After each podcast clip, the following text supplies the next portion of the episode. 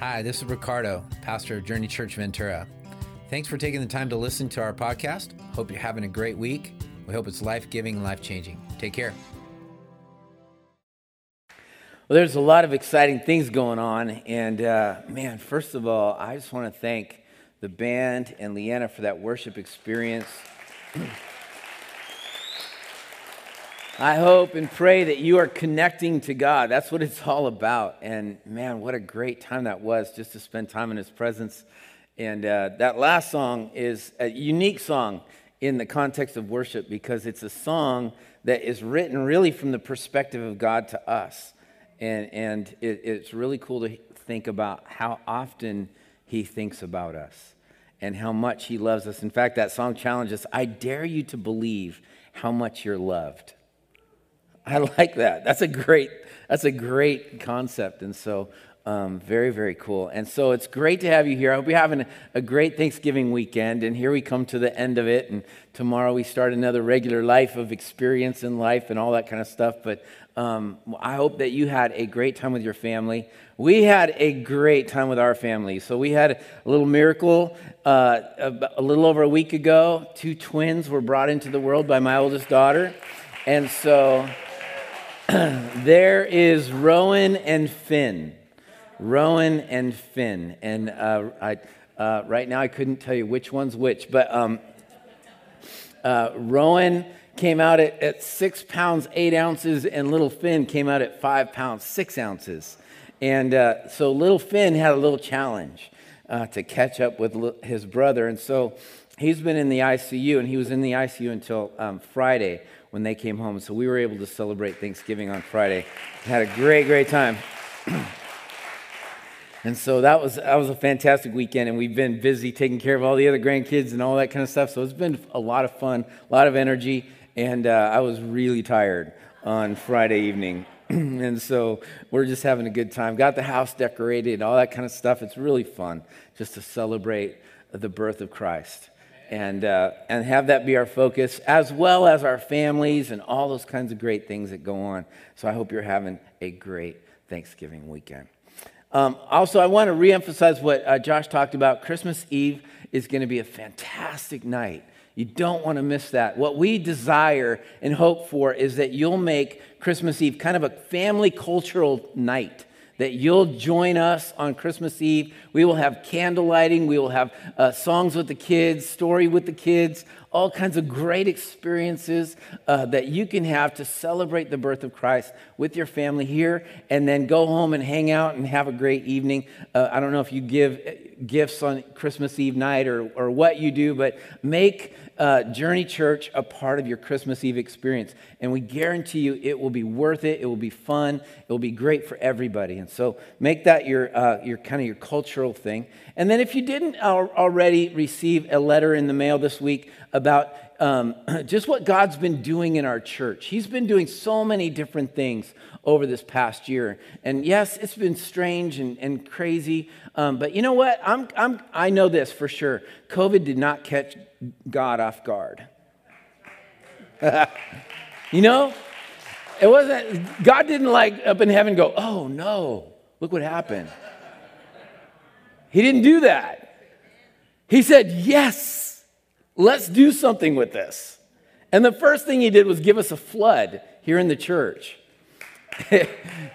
we had a pipe break, and uh, $250,000 worth of damage later, we were able to remodel our church and do some crazy things and, and all that great stuff.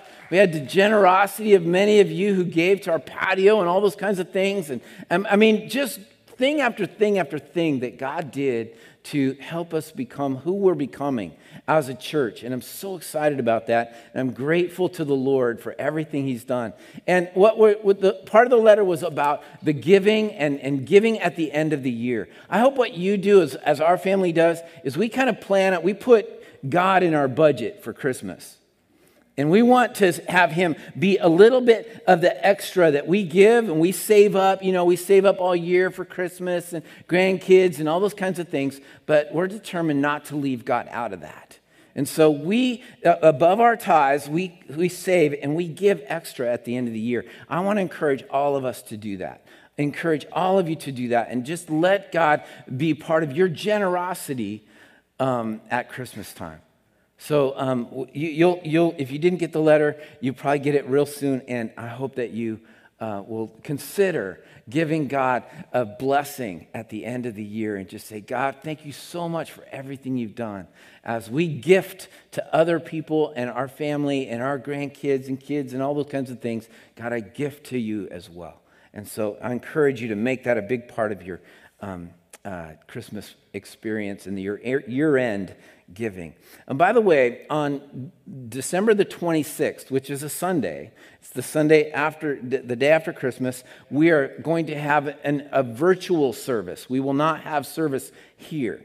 And so the day after Christmas, we want you to hang out with your family and, and make it a family church experience at home.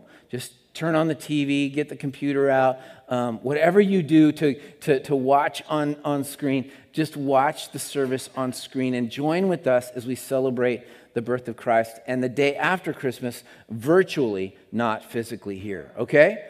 All right? So you can have all that whole weekend to hang out with family and, and, and do church with them at home. It'll be a great experience. All right? Don't be fooled. Don't be fooled. That's been the series that we're in, and we the whole emphasis of the series is simply this. People need to be aware that the enemy, the devil, wants to fool us into being deceived and distracted from moving forward in our faith. That's the goal of the enemy is to steal, kill, and destroy. He's, he's the father of lies. He wants to cheat us out of all of our faith and our experience with God. And if he can do anything to distract us, he will.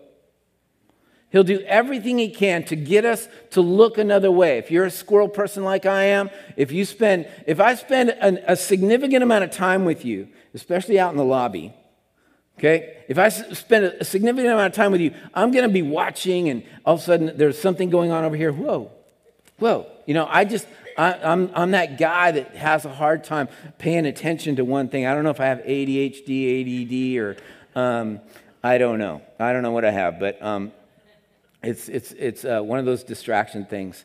And so the big question we're trying to answer is simply this How do we recognize the deception and distraction of the enemy? How do we keep our eyes on God's mission when the enemy is attempting to deceive and distract us?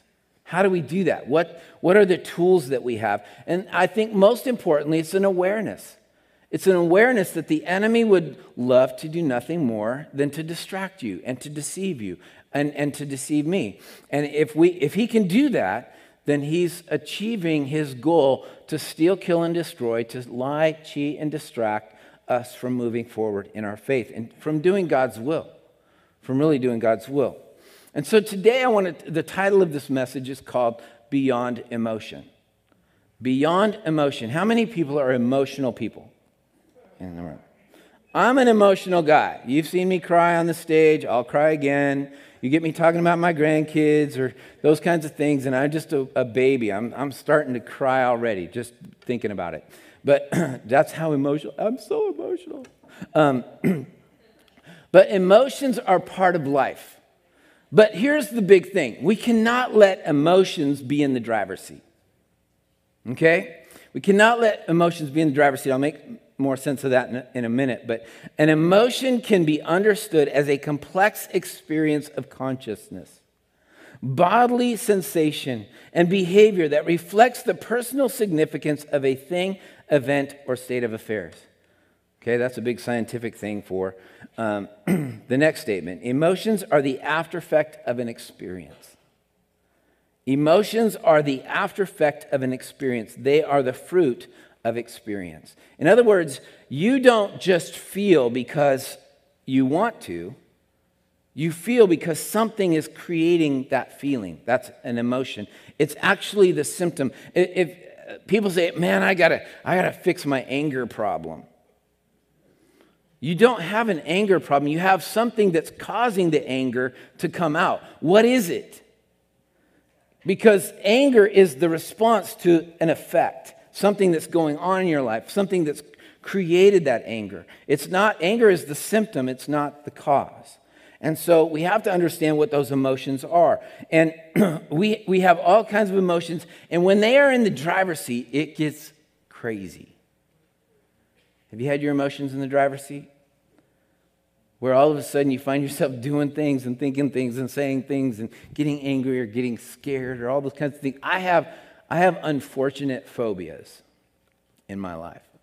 Um, they're, they're phobias that I wish and I've prayed that God would take, a, take away. I think I've mentioned this before. I have a big fear of pit bulls. And I realize pro- there's probably pit bull owners in this room that say, oh, my pit bull is the most beautiful pit bull in the world. It would never hurt you, it would never cause you. You know, I've, I've had that said to me, and I walk in, and the pit bull goes,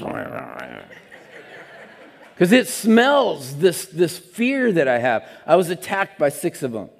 This is what caused this fear.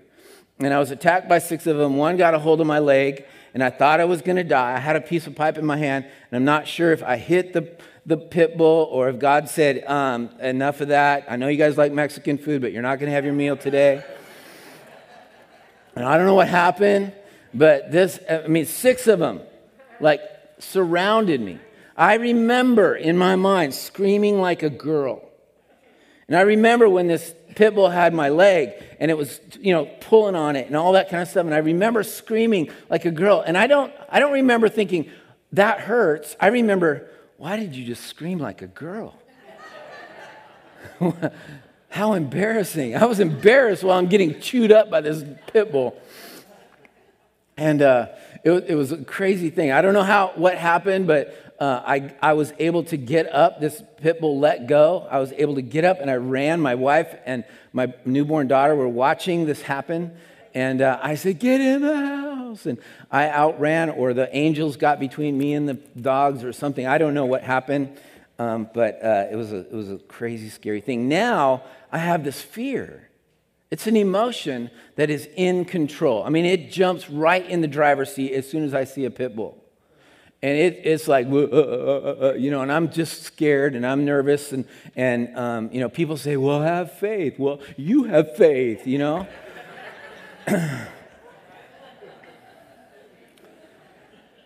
Another phobia I have is dentists. I just can't handle that. I don't understand dentists. They turn you upside down and say, relax.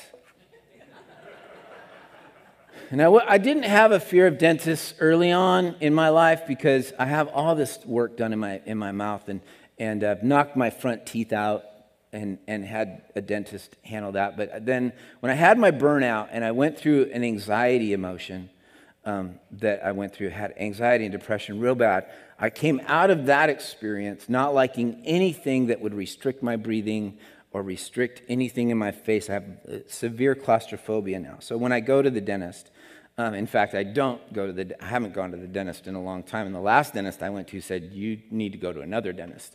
And um, it's really bad when your dentist kicks you out, you know. Um, actually, I went to one dentist and they numbed me and got me to this place where, my, you know, yeah, talking like that. And um, they came at my mouth with the drill. And I said, How long are you going to be in there? It said, About 15 minutes. I said, Nope. And I pulled everything off and walked right out the door. I don't even remember if I paid or not. Um, that's how bad it is. Emotions, when they're in the driver's seat, it's ugly. It can get bad. And um, th- today, what we want to do is understand that faith is not about emotion.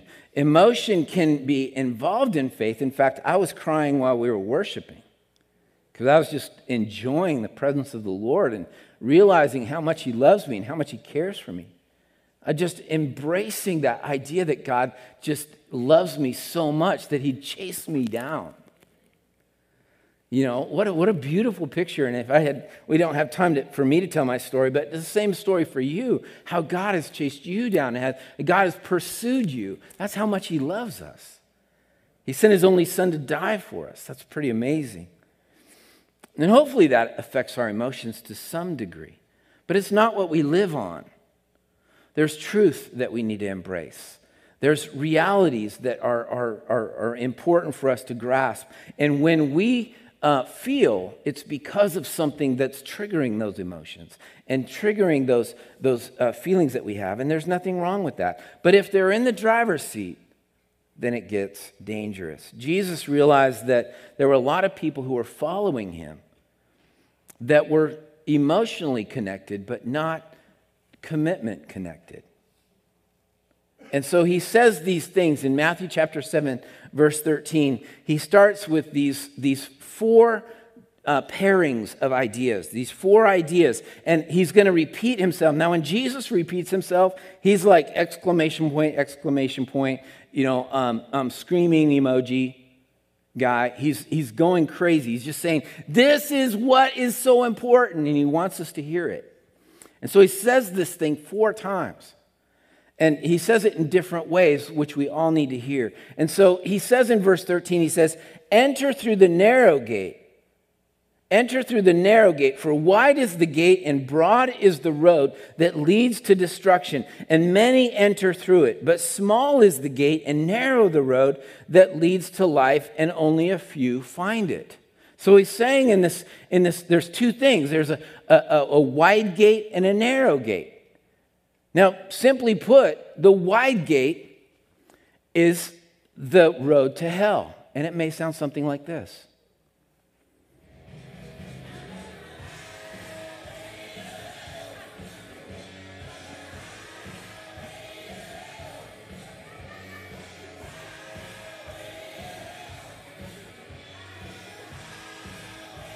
Okay. I know. Now you're going to go home and go, guess what they played today in church? ACDC. The highway to hell. The, the, the wide gate, the wide opening is the highway to hell. This is what Jesus is saying is the wide gate is the broad, is the road that leads to destruction, and many enter through it. Now, what, why is the wide gate the, the, the bad gate? Why is that bad? One, because you don't have to offload your baggage to get through it. Have you ever had to try and get through a skinny spot with a whole bunch of things on your back or your side or, you know, and you're and you're doing this thing and you're dragging it over the top of you and trying to take all your baggage through this little narrow gap? We can't do that. But in, with a wide gate, you don't need to do that. You can carry all the baggage you want. You don't need Jesus. You just take everything with you. And that's what many people choose to do is I'm, gonna, I'm not going to offload my baggage. I'm not going to get rid of my, the stuff in my life. I'm just going to go down the easier path, the path of least resistance. And when I do that, then I'm going down. And what we don't understand is that when I carry my stuff with me, all my baggage and all the junk that I've, I've collected over, uh, and the sin and the, the, the darkness in my life, it's only going to just continue to grow and continue to burden me down, burden me down. And it's a life of destruction. It's as clear as can be. Jesus is just being clear that the whole idea behind this is that we there are many people that want to say jesus i love you. They're emotionally connected but they're practically not going down the right path. We can know jesus and never be changed by jesus. We can be attracted to the idea that there's a savior but never give up the things that we need to give up to go down the, the road that he wants us to go down and so we have this wide road, and then we have the narrow one. We have the one that is, is a narrow gate. Uh, it, it's, it's something that we have to offload, get rid of the baggage of our lives. And the only way to do that is to do that with Jesus' help. If you're like, like, like me, I've, I've had plenty of things in my life that I could have connected to and stayed connected to but I want to go down this path that Jesus is leading me. And if I, if I can't keep those things and go down this path.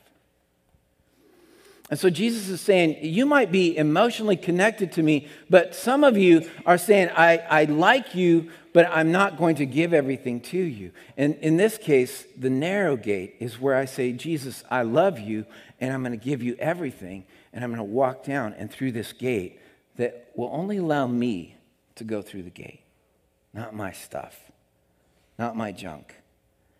How much are you holding on to right now? How much are we holding on to? Are we on the highway to hell? Or are we going through the narrow gate?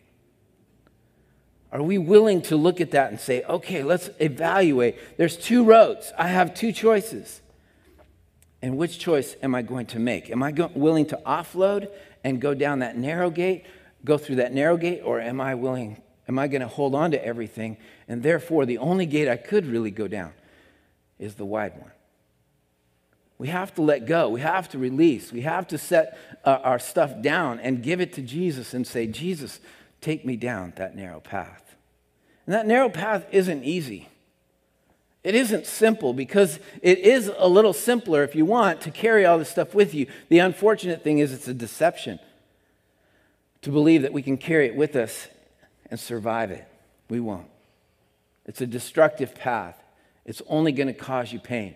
It's only going to create more and more burden in your life. And pretty soon that burden will destroy you and accomplish the enemy's goal, which is to destroy, uh, steal, kill, and destroy. And so, are we willing to give it up? Am I choosing, this is the question we need to ask ourselves, am I choosing the path of least resistance or am I willing to get rid of my baggage and go down the narrow path? He goes on to say, he talks about two trees. So we have two roads, now we have two trees. Verse 15 Watch out for false prophets they come to you in sheep's clothing, but inwardly they are ferocious wolves or pit bulls. By their fruit you will recognize them, or by their teeth. Do people pick grapes from thorn bushes or figs from thistles? Likewise, every good tree bears good fruit, but a bad tree bears bad fruit. A good tree cannot bear bad fruit, and a bad tree cannot bear good fruit. Every tree that does not bear good fruit is cut down and thrown into the fire. Thus, by their fruit, you will recognize them. So we have two trees we have a good and a bad tree. We have wolves in sheep's clothing, which are the false teachers or the teachers that want to deceive us into believing something uh, untrue about life or untrue about God. Or they, they, they, and here's the, here's the way to identify false prophets Jesus is rarely glorified, if ever and they become the object of worship. False prophets are all about themselves. They'll say they're not. They'll say it's all about God, but eventually it becomes all about them. Eventually it becomes all about what, what their deception is and all about them. And they have no problem receiving from people for themselves. The way to acknowledge or understand who a true prophet is, is to understand that everything will point to Jesus. Everything will glorify God, and God will get all the credit for anything that happens in his name. And so, true and false prophets, we have to be careful to keep an eye out for them. But the, the enemy wants to deceive us by telling us good things in their own name and for their own well being.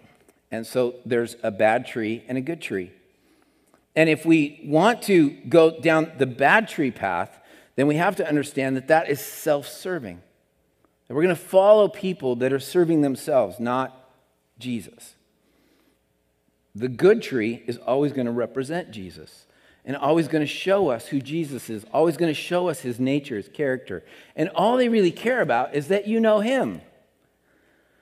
Not that you know the person who's preaching. If I were a person who was all about myself, I would want you to know more about Ricardo than I want you to know about Jesus.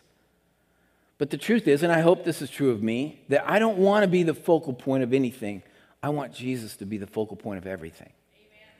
And when we do that, we can grow a church. We can a- appeal to people. I, I like what uh, Gandhi used to say. He used to say, I like your Jesus, I just don't like your people.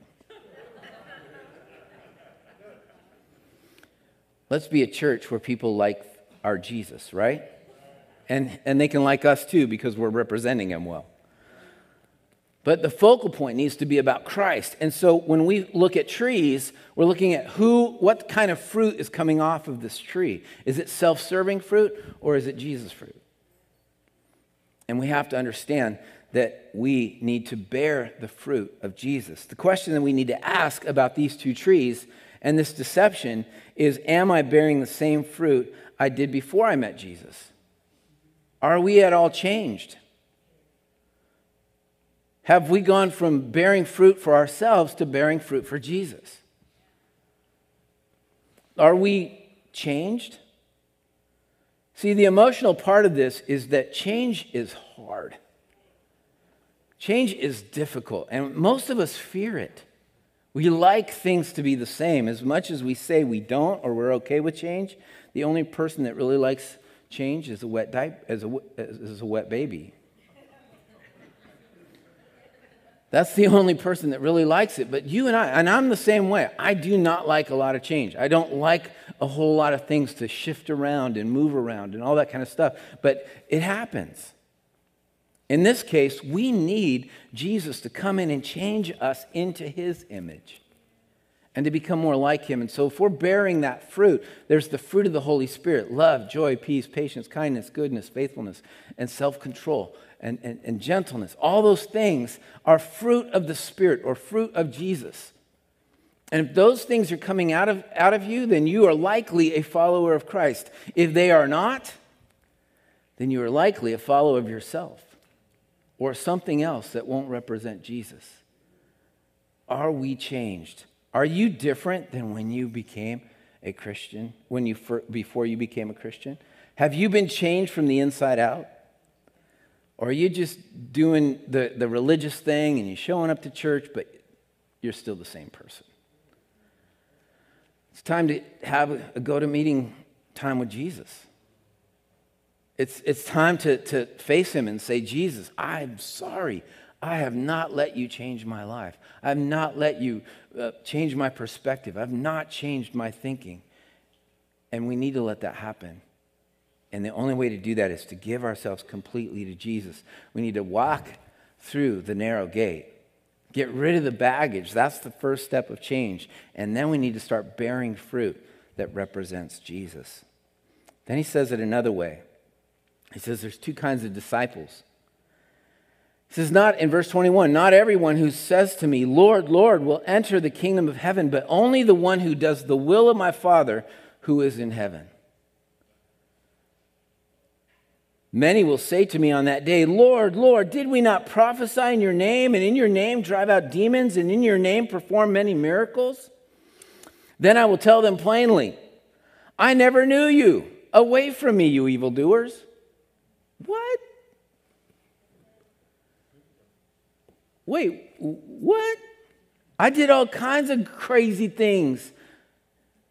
And what, what Jesus is simply saying is this there's a way to be religious and do it for your own purposes instead of following God's will and doing it for God's purposes.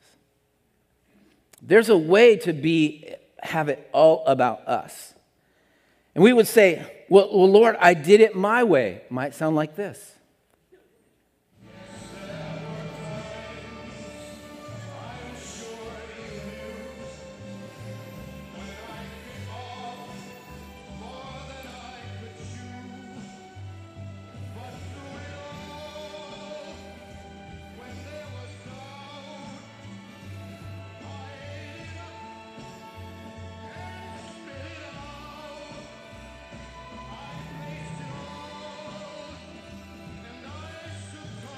Sing it.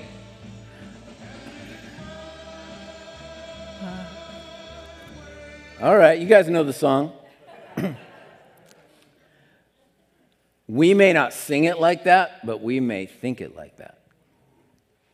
We may think that I, I've done it my way, and what the Lord is going to say and this is true. We, this is why we have to be so sensitive to the Holy Spirit in our lives, where we have to listen to that inner voice that says, hey, hey, hey, hey, don't do this for you, do this for me. I don't need you to do your will. Even in your faith, I don't need you to do your will. I need you to do my will. When Jesus prayed in that, in that Garden of Gethsemane, he said, Lord, not my will be done, but yours. Jesus, even in himself, as a fleshly man, had a way that flesh would have wanted it, which would be to avoid the cross. But he said, No, not my will, but your will be done. Lord, I want to do it your way. Might sound like this.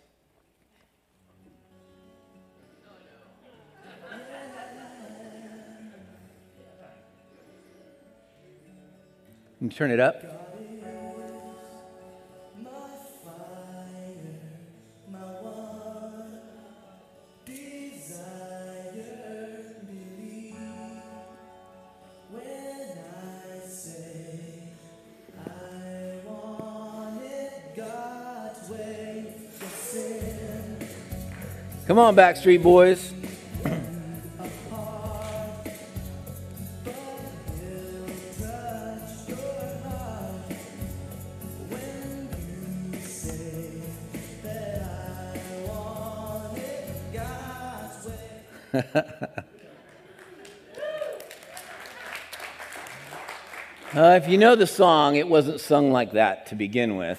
and Backstreet Boys had a different way of singing that song, but the parody is that we do it God's way. And the reality is, is that when we think about which direction we're going to go, we first want to go through this narrow gate. We have to offload our stuff. Then we have to bear the fruit that represents who Christ is. And then we have to determine what is it that he wants me to do? So we get saved through the narrow gate, we grow and we bear fruit, and we start to do what God wants us to do, and we become that person that is walking down the path of God's will. That's the determining factor of Christians. Are we doing what God wants us to do? Are we measured by our, our um, words? No, because words are easy to speak, actions tell the truth. So, what are our actions? Am I doing what I want to do with my faith, or am I doing what God wants me to do with my faith? It's really a simple process of, of kind of evaluation or self evaluation is understanding that the emotion of self serving, the desire to serve ourselves or get, have things our way, has to be put down. And we have to understand that we have to submit, we have to surrender to God's way. God's way. Is that what we're doing? Are you walking through the narrow gate? Are you bearing fruit that represents Jesus? Are you doing God's will? And lastly, this is kind of the judgment statement of this passage of Scripture. Remember, Jesus is saying the same thing four different ways, and he says it right here. He says in verse 24, Therefore, everyone who hears these words of mine and puts them into practice, doing, is like a wise man who built his house on the rock. The rain came down, the streams rose, and the winds blew and beat against that house. Yet it did not fall because it had its foundation on the rock. But everyone who hears these words of mine and does not put them into practice is like a foolish man who built his house on sand. The rain came down, the streams rose, and the winds blew and beat against that house, and it fell with a great crash. Here's the emotion of this passage of Scripture it's the easy way. There's an easy way and a hard way. And the end result is the, the, the, the, conclusion is you either go the easy way and have your home destroyed, or you go the hard way and it'll stand up against any kind of persecution, any kind of challenge, anything that you will face in life. If that foundation is on the rock, you will win. I don't know about you, but I love to win. I hate to lose. I remember when we were uh, just brand new parents, and well, we weren't brand new. We probably four or five years old. Our youngest daughter Taylor, uh, we were playing the um, Sorry. And if you know what, what happens in Sorry, you send people back to the beginning, right? And uh, what I found that day, see, I prayed when, when we were having children that we would not have boys because I was afraid I was going to get a boy just like me. I got a girl just like me, which is scarier than a boy just like me. My youngest daughter, Taylor, as competitive as can be. I mean, she just hates to lose, hates to lose. Found this out, five years old, playing sorry. I booted her. I sent her all the way back to the beginning. That board flew up in the air. I hate this game. I don't want to lose. And she ran off, and you know, it was a it was a lesson of winning and losing in life and all that kind of stuff. I hate to lose. But one of the things about winning is that you have to prepare to win. You can't just win without a lot of preparation. You can't win without making sure that you have the right stuff to win with. You have to work hard. You have to uh, prepare hard. You have to be ready to face the opposition. And if you're not ready, it's going to knock you over. And these two things, these two pictures of builders, are the, the builder on the sand and the builder on the rock. And, and it's a simple illustration, isn't it? That if we just build our house on a foundation of rock, it makes sense that it's going to stand in the storm. But if we build it on the sand, it, it makes sense that when the water comes in and it, it undercuts all that sand out from underneath it, that house is going to fall down. But it's easier to build on the sand. Why? Because we don't have to do so much digging and so much preparation. We don't have to go deep. We can stay shallow and we can still build that house and it'll still look really nice and it'll still look beautiful and it'll still have all the things. But as soon as that storm hits, it crumbles. I don't know about you, but, and probably everybody in this room has faced a storm of some sort. Probably everybody in this room has faced some kind of challenge. And, and if you look back at that challenge, what happened? Did it crush you? Did it take you out? Did, did you have to have everybody kind of come and pick up all the pieces and put them back together? Or were you able to stand in that storm? Yeah, we still need the help of others and we still need the support and encouragement. Or did it just come falling down? And I think it's important that we understand that this whole series of, of statements that Jesus made here is telling people do not let emotion drive the car. It's easy to say, Lord, Lord, you're a wonderful God. I love you so much. You're an amazing God. You're just the, uh, we, we love you at Christmas time. We think about you. You're that little baby in the manger. You're so cute and all that stuff. But then Jesus says, Come follow me. And he says, oh, oh, before you follow me, let me just make it clear. You have to go through the narrow gate, you have to offload everything. And then you can't just offload everything. When you come through that narrow gate, I want you to be like me. I don't want you to be like yourself. I want you to be like me. I want you to bear fruit that represents me and who I am. I don't want it to be about you. So you have to deny your selfish nature and go with the Jesus nature. And then I want you to do things for me. I want you to be involved in your faith. I want you to be involved in the mission that I have for you. And as a result, what that means is you're going to have to sacrifice some of your own personal dreams and you're going to have to give those up so that you can accomplish and be a part of something bigger than yourself. And then I want you to dig deep so that when we do all those things and when we face opposition, we face persecution, when we face challenges of life, we're going to stand and we're going to last. And that's what God wants in a church. That's what God wants in, in the people of His church. He wants a church that's not shallow, that's not about themselves, that's not going the easy route of the wide gate but that we're about going down that narrow road and representing Jesus and bearing fruit that represents who He is. And building our house on a rock and digging deep and doing all the work that it takes to have a good foundation so that when we face the challenges of life, we will stand. Where are you at today? There's two roads. There's the narrow road and there's the wide road. There's two trees. Are you bearing good fruit or bad fruit? There's two disciples. What are you doing with your faith? Are you following God or are you following yourself and your own ideas about your faith? And there's two builders one on the sand and one on the rocks. Which are you today?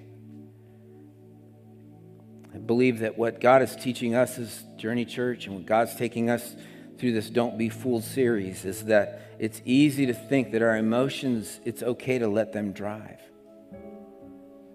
But it isn't. Because our emotions would go the easy route. The emotions would want to serve ourselves. The emotions would want to t- take the, the easy path of building on the sand so we don't have to do all that work of digging deep and finding that hard ground. There's so much benefit to going down the road, the path, the, the narrow path that God wants. There's so much benefit. There's life to be had there. And there's only destruction in the other direction.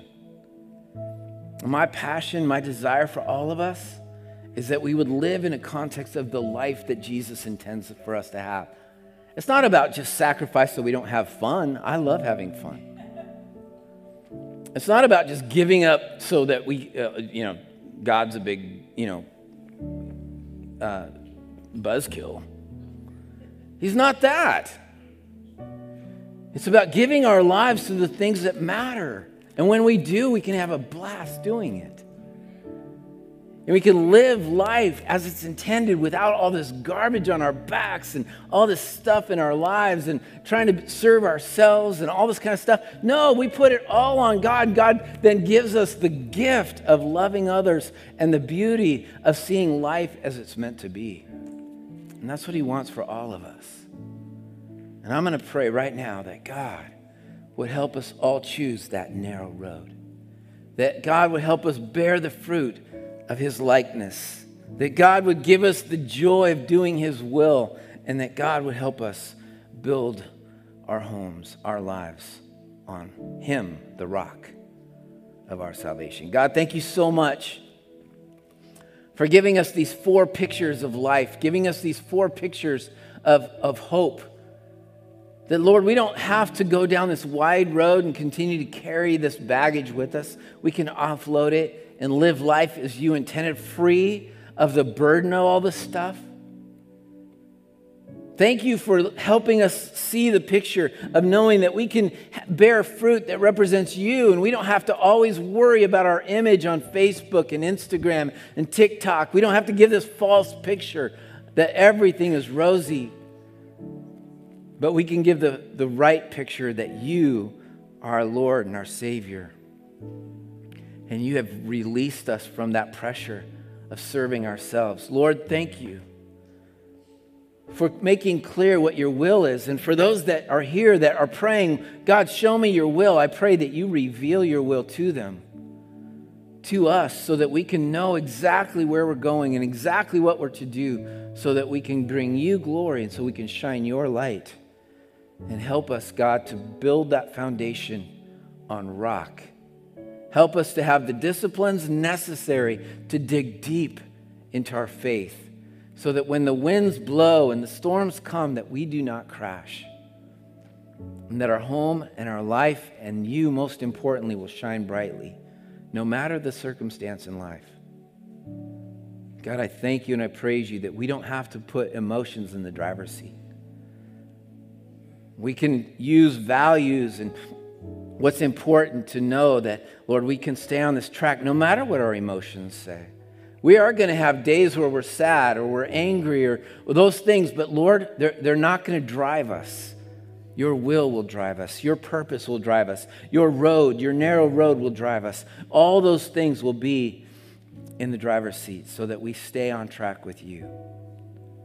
I pray your blessing on every heart and every mind and every soul right now. God, that you help each of us choose the right road and the right way to follow you. I pray that in Jesus' name. Maybe you're here today and you have yet to accept Jesus Christ as your Lord and Savior. You've been on the wide road, been on that highway to hell that AC/DC sings about. Well, it's time to get off that road and get on the narrow one. And what Jesus wants to do for you right now is help you offload the baggage that would prevent you from going down that narrow road. He wants to tell you that He died on a cross for you so that you could offload all of your sin, the Bible says. Everything can go away. And you can be completely set free from all the mistakes, all the things that you've done. He can set you free right now. And if that's you and you'd like to receive that freedom and the ability to go down that narrow road, all you have to do is say, Jesus, forgive me of my sin. Forgive me of the mistakes I've made in my lifetime. And I pray that you would just take all of that away. And He will. The Bible says if you confess your sin, He is faithful and just and will forgive you your sin and cleanse you from all unrighteousness. That's all unrighteousness. And you would be absolutely clean. That's, that's the promise that he offers you right now. And the Bible says if we believe that he was raised from the dead and he is now living in, in eternity, that reality becomes a reality for us that we have eternal life as our hope. And you can be saved. So pray this prayer. If you are ready to accept Jesus Christ as your Lord and Savior today, pray this prayer. Whether you're online or on site, just pray this prayer. Dear Jesus, forgive me of my sin. I recognize that I have been going down that wide path, that easy path, but I today want to go down that narrow path and I need to offload all my sin to you.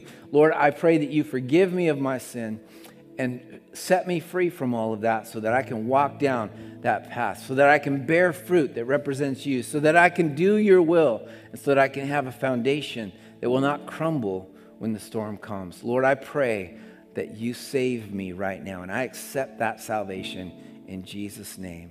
Amen. Thank you for giving us the opportunity to join your journey. And I hope the message made a big difference in your life. And if it did, we just encourage you to go to journeychurchventura.com and let us know. Also, be free to share this message with your friends and family. We just love to impact as many people as we can. Once again, thank you for joining us at Journey Church Ventura.